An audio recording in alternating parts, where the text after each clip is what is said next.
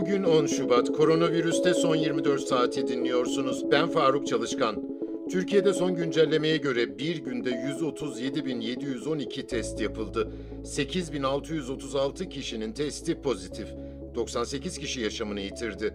Yeni hasta sayısı 659. Hali hazırda toplam ağır hasta sayısı 1310. Pazartesi yani 15 Şubat'ta ana sınıfları ve köy okullarında yüz yüze eğitim başlayacak. Sağlık Bakanlığı Toplum Bilim Kurulu üyesi Profesör Doktor Mustafa Necmi İlhan okullarda yüz yüze eğitim öncesinde ailelere maskeyle kitap okuyarak ve oyun oynayarak çocuklarına öncülük etmelerini önerdi. Çocuğumuzu okula götürdüğümüz zaman illa sınıfın içine kadar girmememiz gerekiyor açıkçası. Okulun kapısında çocuğumuzu bırakıp orada beklemememiz gerekiyor. Çünkü biz beklediğimiz zaman diğer veliler de bekliyor. Diğer veliler de bekleyince kalabalık oluyor. Özellikle de bence bu kısım önemli. Okul girişlerinde değil de okul çıkışlarına daha çok veliler kalabalık yapıyor. Çocuğun çıkış saatinde bir araya geliyorlar. Hem sohbet ediyorlar ama burada fiziksel mesafe ihlali oluyor. Kim velilerimiz yasak olmasına rağmen maalesef sigara içiyorlar.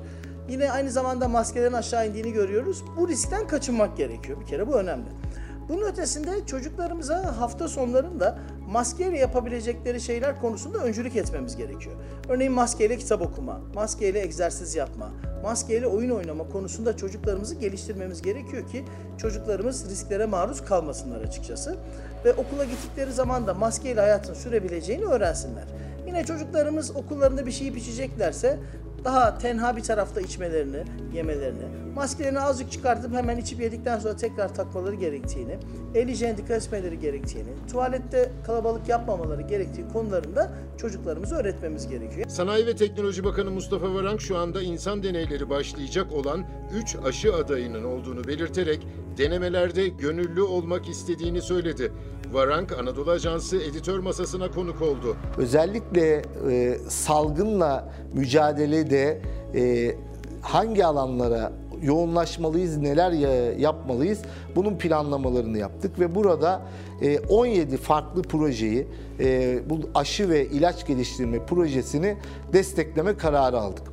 E, tabii e, o zamanlar e, açık konuşalım biz Türkiye'deki e, kabiliyetlerin ne seviyede olduğunu çok da iyi bilmiyorduk. Evet Türkiye'de e, özellikle araştırma geliştirme fonlamasını e, bakanlığımıza bağlı TÜBİTAK yapıyor ve bu alanda özellikle hocalarımızın e, Türkiye'nin her tarafında çalışmaları var. Ama biz bu platformu kurduğumuzda şunun farkına vardık.